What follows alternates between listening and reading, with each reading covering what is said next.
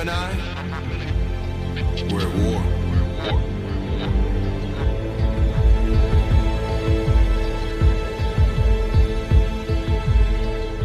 I thought it would never end. Bound, chained, trapped by my sin. Who could save me from myself? Who could save me from this plight? Heard about a sun that rose just to save me from the night. It was dark, it was cold. The grip of fear was firm and tight. Wasn't until I closed my eyes that I regained my sight. New birth, new life, old wrongs made right. I can fly. Watch me as I take flight. No doubt, no shame, no grief, no blame. I'm not the same. My character has changed. The author knows my name. He took my sin. He took my chains. He took my past. He took my pain. Now only these words remain. I was blind, now I see. I was bound, now I'm free. Wore a mask, but now I'm me. Freedom is here.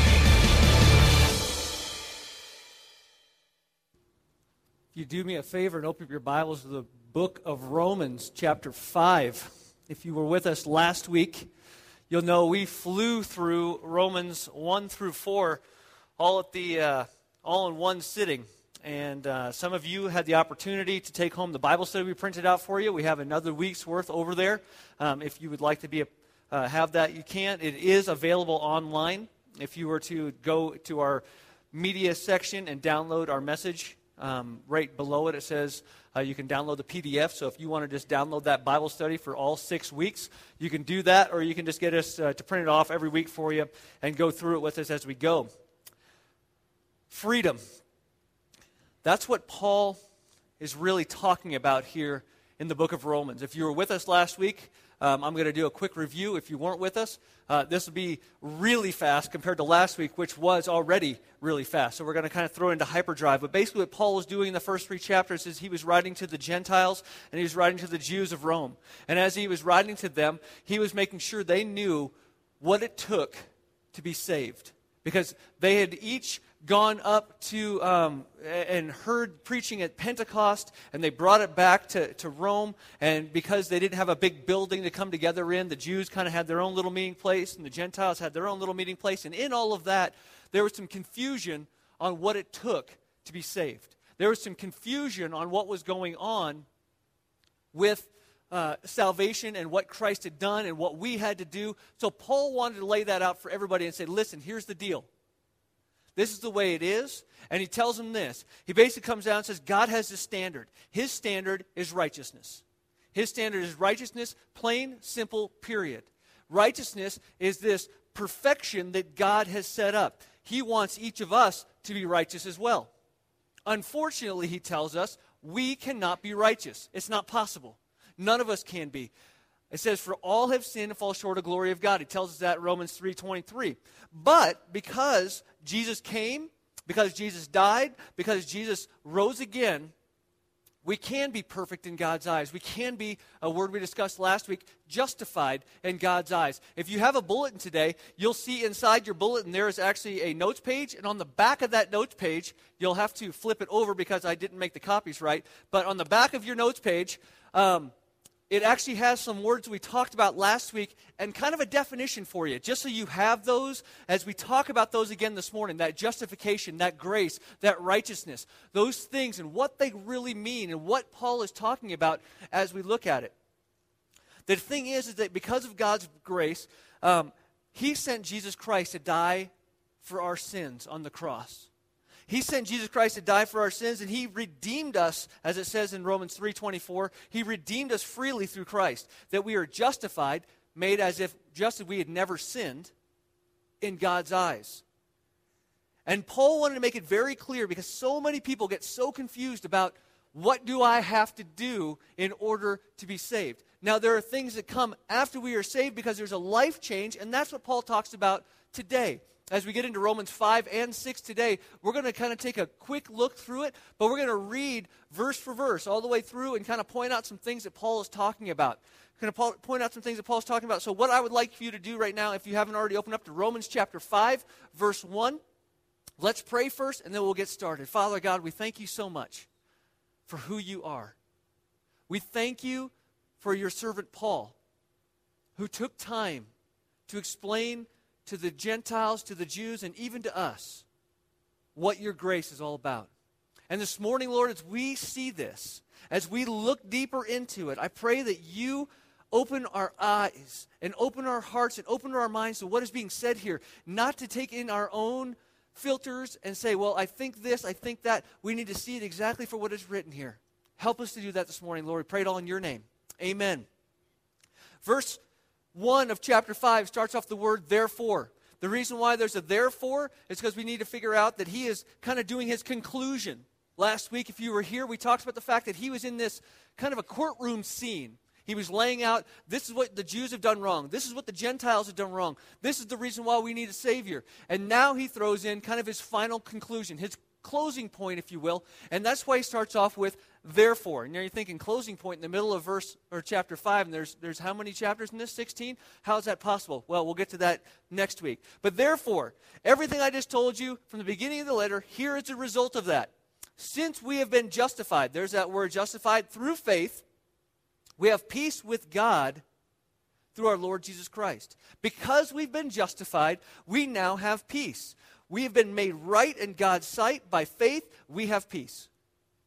He could really stop right there if he wanted to, but he goes on. He says, Through whom we have gained access by faith into this grace in which we now stand, and we boast in the hope of the glory of God. Now, we, we take this word hope right here. Sometimes we will we'll say, Well, I really hope that it, the wind stops blowing today. I actually do hope that. I hope the wind stops blowing forever, honestly. But um, as it's out there and you're thinking, oh, I want to have a picnic later today because the weather is supposed to be somewhat nice, I hope the wind stops. That's not the hope we're talking about here. The hope that is here is the hope that is found that we know because of Jesus' death and resurrection, we have a hope that this isn't the end. This is as bad as it's going to get for us because it's only going to get better when we die.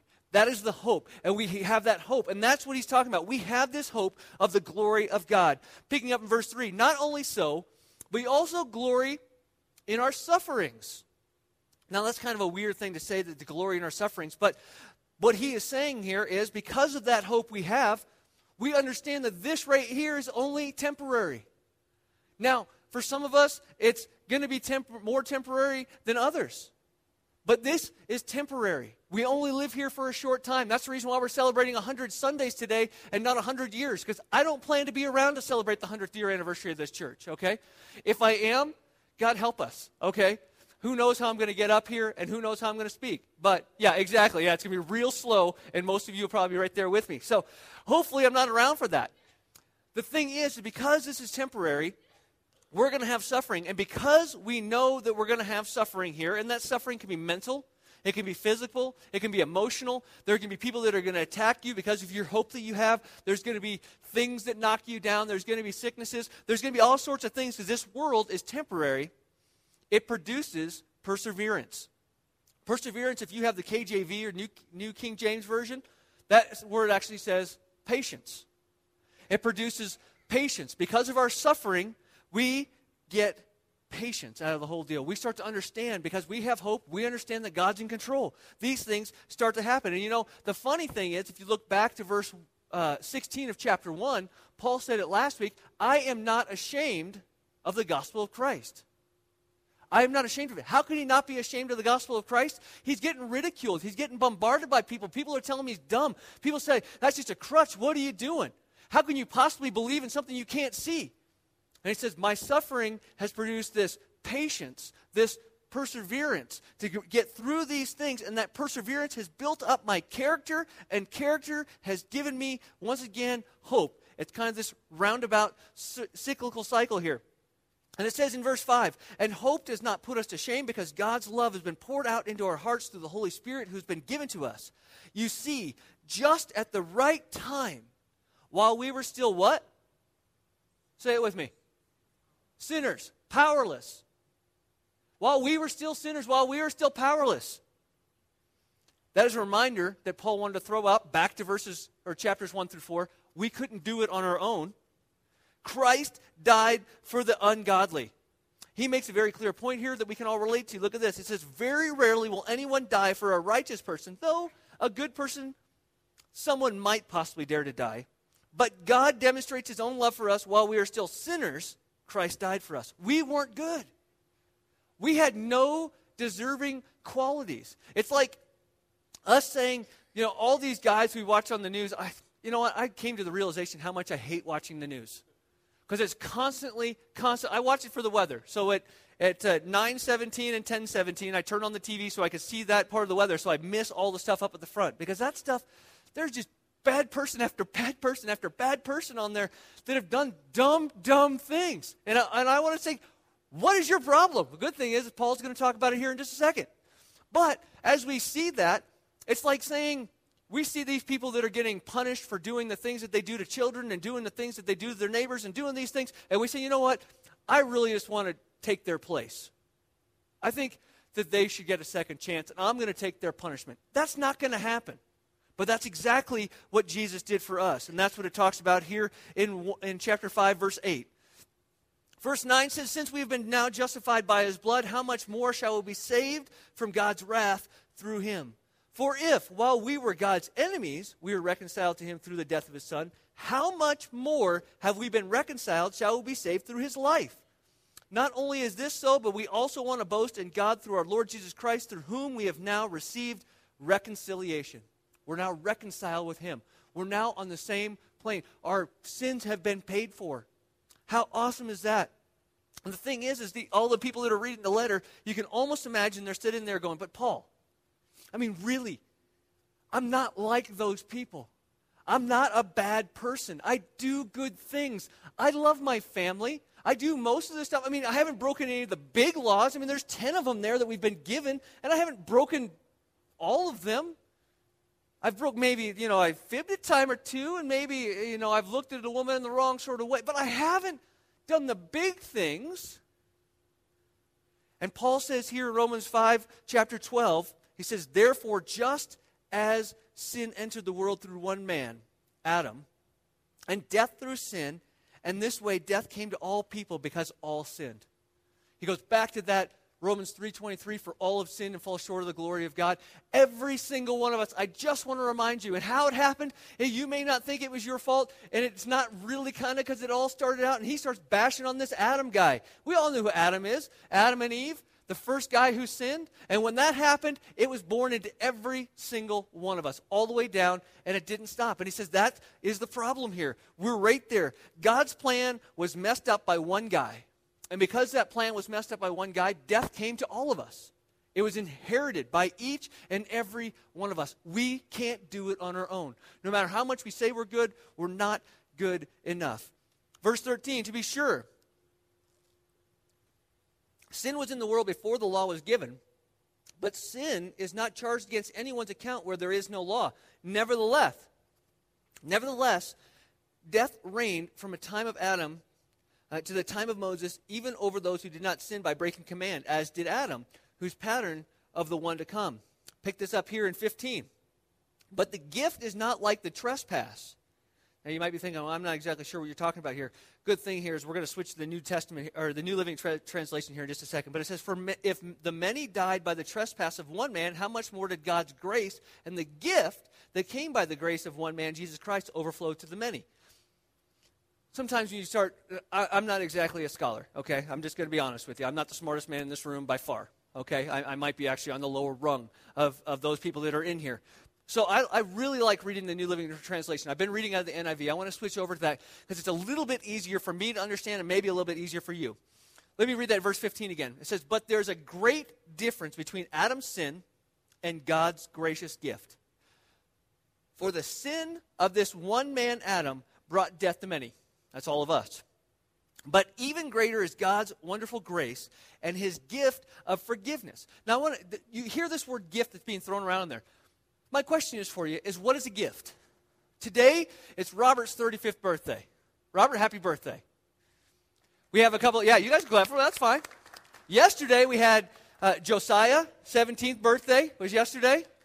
Uh, Jan, uh, I think she's over in the in the kids area. Her birthday was yesterday, and we're not we don't say women's ages. So, um, and uh, we also had uh, another birthday yesterday, and so we we had um, uh, Maria, wasn't it? Maria. oh, right there. Yes, another birthday. So, so we had four birthdays yesterday. I didn't. I'm sorry, I didn't even know about yours. I apologize. So we had four birthdays yesterday for your birthday. Any of you guys who had a birthday yesterday, anybody who's ever had a birthday? Let's just ask that. That way everybody's included, all right? What do you have to do to get your gift? Do you have to do really good things in order to get your gift? Do you have to help your mom and dad out so they buy you something? Do you have to earn it in any way? No, we don't. Or you shouldn't. Okay, because if you do, you have really bad parents. Okay? Um, we don't have to earn gifts. And that is why he keeps using this word gift. It is not something that we earn, and it's not something even so much as the fact that we deserve. It is given freely by the giver. Given freely. There's no strings attached to it. So it says here, but even as God's wonderful grace and his gift of forgiveness, not something that we can earn, to many through this other man, Jesus Christ. The result of God's gracious gift is the very different from the result of that one man's sin. For Adam's sin led to condemnation or death, but God's free gift leads to us being made right with God, or righteous, or justified, whatever word you want to put in there.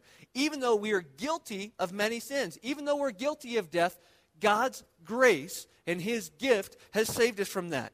For the sin of this one man, Adam, caused death, the rule over many. But even greater is God's wonderful grace and his gift of righteousness for all who receive it on Christmas, on your birthday, when somebody says, Here's your gift, and you say, No thanks, have you been given the gift? No, you haven't because you haven't received it. That's the only thing we have to do is receive the gift. God's gracious gift. That gift of grace, that gift of salvation needs to be received. It needs to be received. So it says, For all who receive it, for all who receive it will live in triumph over sin and death through this one man, Jesus Christ. So one guy's sin condemned us all, right? Well, that's what Paul says. He says, yes, Adam's one sin brings condemnation for everyone. But Christ's one act of righteousness, his one act of righteousness brings a right relationship with God and new life for everyone. Because one person disobeyed God, many became sinners. But because one other person, that being Jesus, obeyed God, we, many, will be made righteous. Isn't that just amazing to hear? Isn't that something that you should just be totally excited about? If we were in a Pentecostal church, people be running back and forth, waving flags, and beating on tambourines, because that's exciting stuff. That's right. That's the word I was looking for right there. It's exciting. We should be excited to hear this. We should be jumping for joy. We should be out telling people about it. That's right. We should be. It's okay. We shouldn't be sad about this. We should have joy. There's that old spiritual song, free at last, free at last. Thank God Almighty, I'm free at last. Because that's exactly what happened. We are free. That's it. Thanks, Mike. I got one. Got a hallelujah. Got two. Come on now, people. I know, I know. i will pass out tambourines next week, all right? We'll be all set. Here we go. You can even bring your own if you got one in the dust closet. Here we go. God's law was given so that all people could see how sinful they were, but as people sinned more and more, God's wonderful grace became more abundant. So just as sin ruled over all people and brought them to death, now God's wonderful grace rules instead, giving us right standing, giving us righteousness, giving us justification with God, and resulting in eternal life. The result of God sending his Son was eternal life through Jesus Christ our Lord. In short, Paul says, you know what? Adam's sin, Adam's sin was much bigger than just disobeying and eating some fruit off a tree. It was much bigger than that. It condemned every single one of us to death. And that's a sad thing to think about. But just as that sin came through one man, grace came through another. We sing that song, Amazing Grace. Amazing grace, how sweet the sound. It saved a wretch like me. Anybody in here watch American Idol? I love American Idol. Most of the time, I just like to watch people do terrible. But I really get into it and I listen to it. But it seems like every year people get up there and they sing that song and they sing it the best they possibly can. They're singing all about this amazing grace, yet they're only singing it to sing it. They are not listening to the words because it is amazing. It really, there's no other word for it. It is amazing the grace that God showed to us. And you know, the whole idea of from basically about verse 21 of chapter 3 through the, what we just read, it's all this justification by faith and not by works. And there's so many people that struggle with the idea of I've got to do something. Something's got to be about me. It's I'm in charge here. There's no way that I can let God take all that and not have to do something in, in not in return, but in with it, alongside of it. And Paul says, guess what, guys? Let's go ahead and get into chapter 6. Because I'm going to tell you this again. Here's a question I've got for you. Well, then, should we keep on sinning so that grace can show us, uh, th- so that God can show us more and more of His wonderful grace? What a great question. Because God poured out all of His stuff on us, are we free to just sin and do whatever we want? The answer for some people is yes which is kind of scary. They feel that because of God's grace, moral justification is thrown out, moral law is gone. We've been justified by God, so we don't have to follow any laws. It's actually a thing called antinomianism. And I know that's a, that's a big word, and, and the whole idea of it is, is that there are people that actually fall into this belief category that I can do whatever I want, whenever I want, because God has freed me and saved me from that. So Paul asked this question then, and it's the same thing now. I mean, I've met people that are like that. Say, hey, God saved me. I can do whatever I want. I'm a sinner, so I'm just going to keep on sinning. So Paul says, well, then should we keep on sinning so that God can show more and more of his wonderful grace? His answer is, of course not. As a matter of fact, before he was a Christian, he would have said no with some verbs in front of it and adjectives in front of it. He would have had a few choice words for people. No, we can't keep on sinning. Since we have died to sin, how can we continue to live in it? Or have you forgotten that when we were joined with Christ Jesus in baptism, we joined him in his death? For we died and we were buried with Christ by baptism, and just as Christ was raised from the dead by the glorious power of the Father, now we may also live new lives. New lives. Not old ones that have some cleaned up parts in it, whole new lives had the opportunity to meet with Mike and Jerome on, on Friday. We sat and talked a little bit. We went and sat in Starbucks. I'm not sure if you ever sat in a Starbucks before. I am not a coffee drinker, okay? That's not my thing. Uh, the, the whole idea of sitting in a place like that is great because there's free Wi Fi. That's about all I get out of it. But as we're sitting there, they're kind of in the, in the, corner, and there's these big fluffy chairs, and there's four of them, and there's the three of us are sitting there, we're talking, and this lady kind of comes up out of nowhere and sits down. And I was like, Hi we're kind of, you know, and she's like, hey, this is my corner. I sit here every week, so I'm just going to sit down if you guys don't mind. I'm like, hey, you're walking in the middle of a firestorm here. Just going to give you that heads up. It's like, what do you do? I'm like, I'm a pastor. That's a state evangelism director, and that's the worship director. You ready? Because here we go. And so she also, she started, she was more than happy to sit and talk to us, and she had all kinds of things, and she was talking about it. And of course, the idea of all this good work stuff comes up, and Mike's explaining it, and I'm explaining it. And the best way I could think to explain it was, and this goes along with last week, I, I grossed some of you out with my pudding and my nose dripping in the pudding thing. But I told them, I told her, I said, she says, well, you know, I, I feel like I'm doing better, and, and there's some things about me that I've given over to God. And I said, well, this is the deal. When God comes into our life, He just doesn't clean up the outside; He cleans it all up. Okay, because you can polish a turd as much as you want to polish a turd, but on the inside, it's still a turd. And I know that's gross, and some of you went, he just said turd in church. Yes, I did. Yes, I did. I told her, I said, it's gone. He's made us completely new. We're no longer fecal matter, okay? If that's better for you than the word turd. Um, that's right. These are not Tootsie Rolls, and there's two of them in there if you want. Um, but it, it, doesn't, it doesn't matter how much we try and do and say that, yeah, God's going to clean up this part of my life. No, it's a whole new thing. It's a whole new. We're all new. We're made fresh. Verse 5 Since we've been united with him in his death, we'll also be raised to life as he was. we know that our old sinful selves were what? Crucified. That means they are D E D dead. Okay? Some of you just getting there's an A in there too. I didn't forget. Don't worry. Crucified with Christ so that sin might lose its power in our lives. We are no longer slaves to sin. That sin does not hold us in bondage any longer. For when we died with Christ, we were set free, free at last, from that power of sin. There's a, a movie that I'm not even sure if I'm allowed to say that I like because it's rated R, but it's called Braveheart. I love those epic battle movies, and at the end, when they're torturing him, the one word that he musters out freedom. Because it's that important to be free from all the junk. And that was what he fought for and all of that. But we think about it in a way that we are free from the bondage of sin because sin will shackle us down. Sin will take your lives apart. It will destroy you, it will destroy your marriage, it will destroy everything, whatever it can. And we are free from that sin because of Christ's death. And it says, Since we died with Christ, we know, in verse 8, we know we'll also live with him. We are sure of this because Christ was raised from the dead and he will never die again. Death no longer has any power over him. When he died, he died once to break the power of sin. But now that he lives, he lives for the glory of God. Verse 11 So you also, so you also, going back to the question, well, then should we keep on sinning?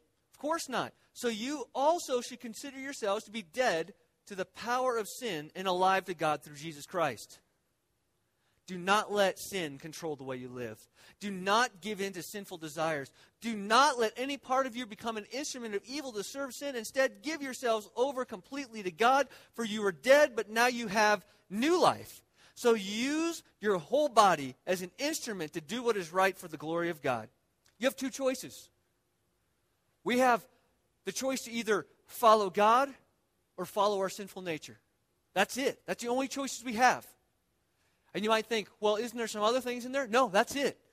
If we choose to not follow God, you are choosing to follow your sinful desires. That is plain, that is simple. There's no other ifs, ands, or buts about it. We get two choices. If you don't choose God, you choose sin. Look at verse 14. Sin is no longer your master if you choose God, for you no longer live under the requirements of the law. Instead, you live under the freedom of God's grace. And that might go, well, wait a second. Didn't you just say we can't keep on sinning because of the wonderful grace? Look here what it says again. It's not the fact that we're saved by our works, it's rather by grace. So why can't we just have fun and sin? Why can't we just do that? And really, what it all boils down to is that we're no longer bound by sin. And because God has come into our lives, our whole theme that we have, our whole slogan that we have as Paragon Church is come as you are, and then what? Be changed. Not come as you are and stay as you are and enjoy the little things that we have to offer you in the 100 grand bars that you get to eat later. That's not what it's about. It's about coming as you are and allowing God to change your life and God to change who you are from what you were and not just change parts of it, but change it all. To let Him come in and clean you all out. That's what it's about. That's what Paul is trying to tell us here. And that's what he's trying to tell the Jews and the Gentiles. If we give our lives to Christ, we are giving our lives to Him. As we receive this gift, we're giving our lives to Him and saying, I am willing to follow you, no matter where it takes us. Verse 15 of Romans chapter 6 Well, then, since God's grace has set us free from the law, does that mean we can go on sinning? His answer, once again, to the same question Of course not. Do you realize that you've become slave to whatever you choose to obey? That is a question we can ask to every single person in this room. Do you realize that you become a slave to whatever you choose to obey? If you choose to obey and make work your thing, make work the number one, guess what you're going to become a slave to? Work. If you choose to obey and follow money because money is the most important thing in your life, guess what you're going to be a slave to? Money. If you choose to follow God and make God number one in your life, guess who you're going to obey and follow? Guess who you're going to be a slave to? I know you might think, well, how can you be a slave to God? Well, let's get this. You can be a slave to sin, which leads to death, or you can choose to obey God, which leads to righteous living.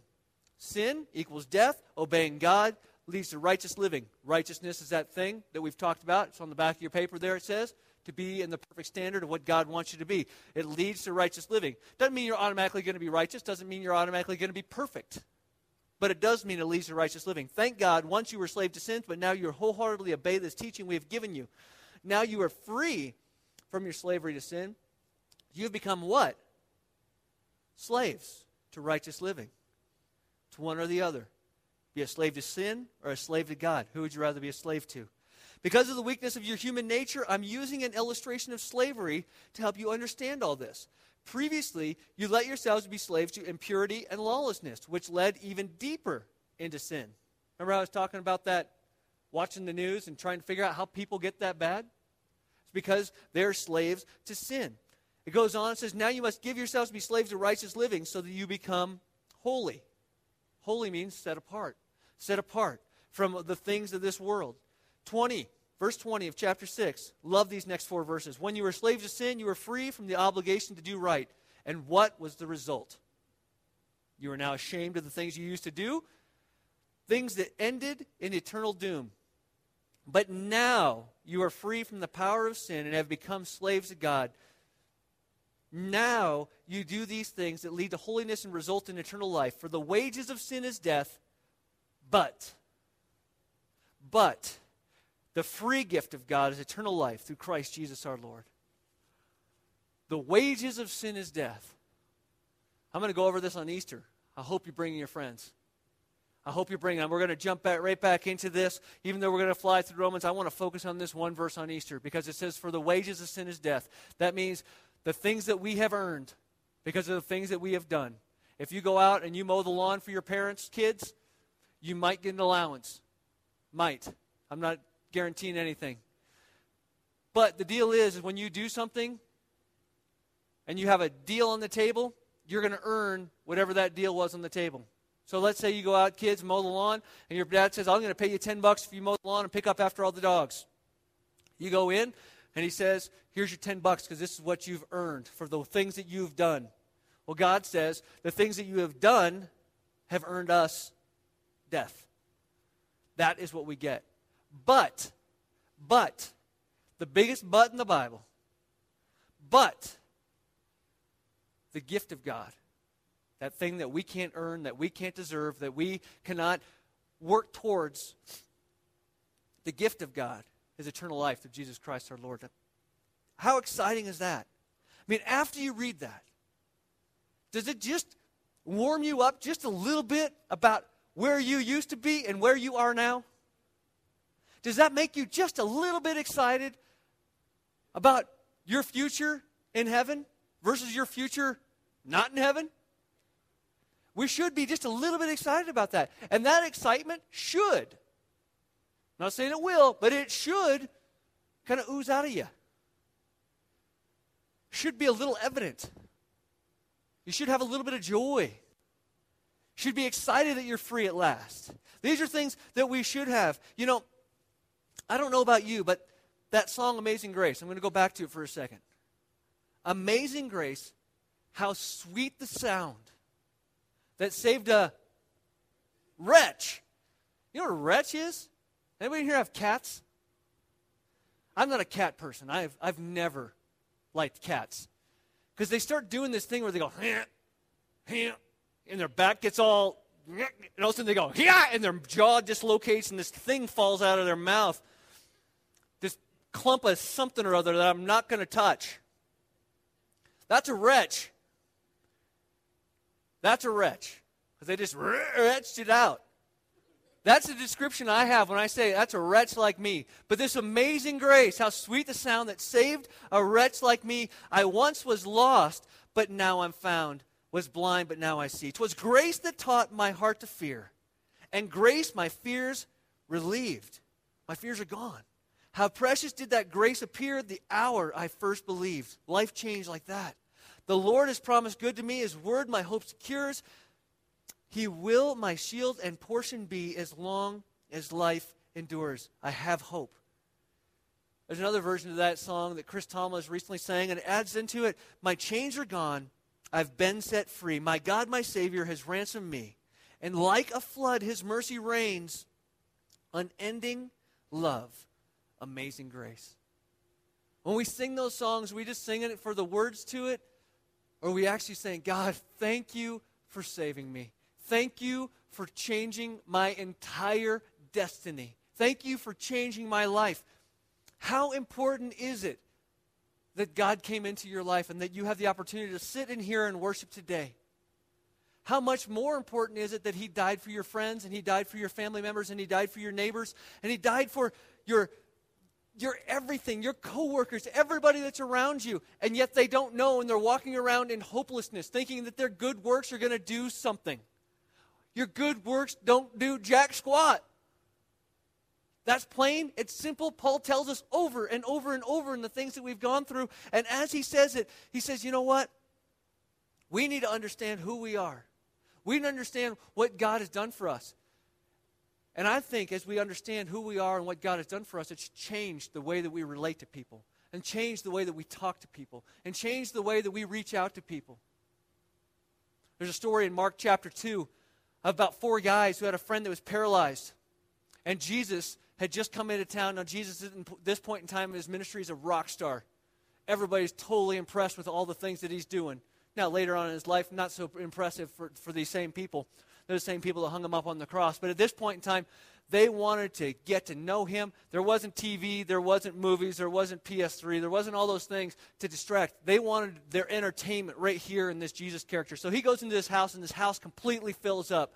So much so, there's people fill, falling all over the place outside, just trying to get a glimpse, just trying to hear a little bit about what Jesus is teaching. And these four friends see their paralyzed friend, and they're like, hey, we got him on this mat, but there's no way we're going to get through this crowd.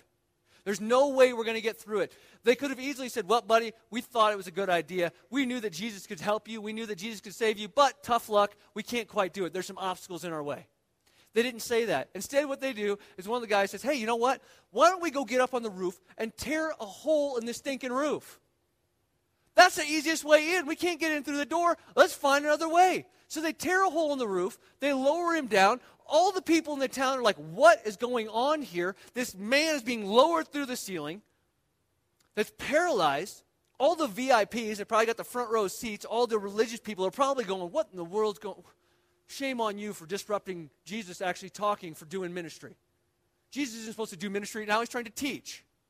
That's not what's supposed to happen. It's all supposed to happen in a way. Jesus could have easily said, What are you guys doing? Could have said anything he wanted to. But instead, Jesus heals the man of his sins. And not only does he heal the man of his sins, because everybody's like, oh, how does this guy have any authority to heal sins? He also heals him of his paralytic condition and brings him, and he gets up out of his. Mo- uh, I mean, all the whole town is watching. He stands up, rolls up his mat, and walks out the door. At any point in time, his four friends could have given up on him. Any point in time, there's too many people in the crowd. What are the, all the people in the crowd going to think when we tear a hole in the roof? There's going to be cost involved because we have to replace that roof. There's going to be people that are going to talk badly about us because we interrupted a teaching of Jesus. There's going to be all sorts of things. There's all sorts of excuses. But they didn't want anything to keep them from getting their friend to Jesus. How can we be like those four guys? How can we be like those four guys and say, hey, my neighbor really needs Jesus, but I got lots of excuses not to do anything about it? My coworker, that guy in the cubicle next to me that talks all kinds of things that he shouldn't be saying, he needs Jesus. But how in the world is he ever going to do it? I can't do it, right? I mean, there's too many obstacles between me and him. My family member, I don't want to upset anybody in my family because they might talk bad about me on Thanksgiving. Well, guess what they do anyway? Um, the, the whole thing is, the whole thing is, is we got to put the obstacles aside and we got to get people to Jesus. Why? Because it is exciting right here. Romans chapter 5, Romans chapter 6. We have been saved from death. We've been saved from eternal separation from God. And we need, we need, not we should, we need to reach out to people. I just told Laura and Pam this morning. We got to walk around in uh, in the concert hall this week and, uh, and kind of see, and they're, they're pretty excited about us. Well, I don't know, they, the theater department's pretty excited about, about us using it, and they're telling us all the things we can do. And I'm in there, and I'm like, all right, so how many is this, how many is this seat? And there's some seats up kind of behind that we're not going to be able to use. And they said, probably about a 1,000 and change. They said, oh, man, I've been praying for 1,200. So, what are we going to do? What are we going to do if we get 1,200 people? I know what we're going to do. We're going to set up chairs and we're going to have people crammed in just like, just like uh, Jesus had at his house. And we're going to get people in there. We're not going to use, well, there might be too many people there for my friend to get involved and stuff. We're going to figure out a way. That's what we're going to do. We're not going to let any obstacles stand in our way. And we were just talking about this morning what we're going to do in the nursery and in the kids department. Because if we have 1,200 adults, we need more volunteers. That's what that means. Okay? So we're really excited about what's taking place here. And I hope you are too. And that's the reason why we exist as a church. And that is the reason why we're going to reach out. And that's the reason why we're doing Easter. We're not just doing it because Easter sounds fun. Easter's the holiday we have to do something on. We're doing it because we want people to know about this great gift that God has given. And we want people to understand that Jesus died for their sins right where they were, right where they are. Not that they have to get better and polish up that outside, but God wants to take them right as they are and change them. Who you been praying for? Who's your 111? It's time to stop just praying for them and go out and talk to them. Because now that you've talked to God about them, it's time for you to talk to them about God. I want to pray for you to do that this morning. I want to pray right now and ask, the, ask Jerome to come up and close up with us today. We're going to be singing a song called Hallelujah. Your love sets me free. Your love is amazing, steady, and unchanging. What a great thing. That word hallelujah, you know, Chuck threw it out a little bit ago. That word hallelujah means praise the Lord. Praise the Lord. Hallelujah. Because his love has set us free.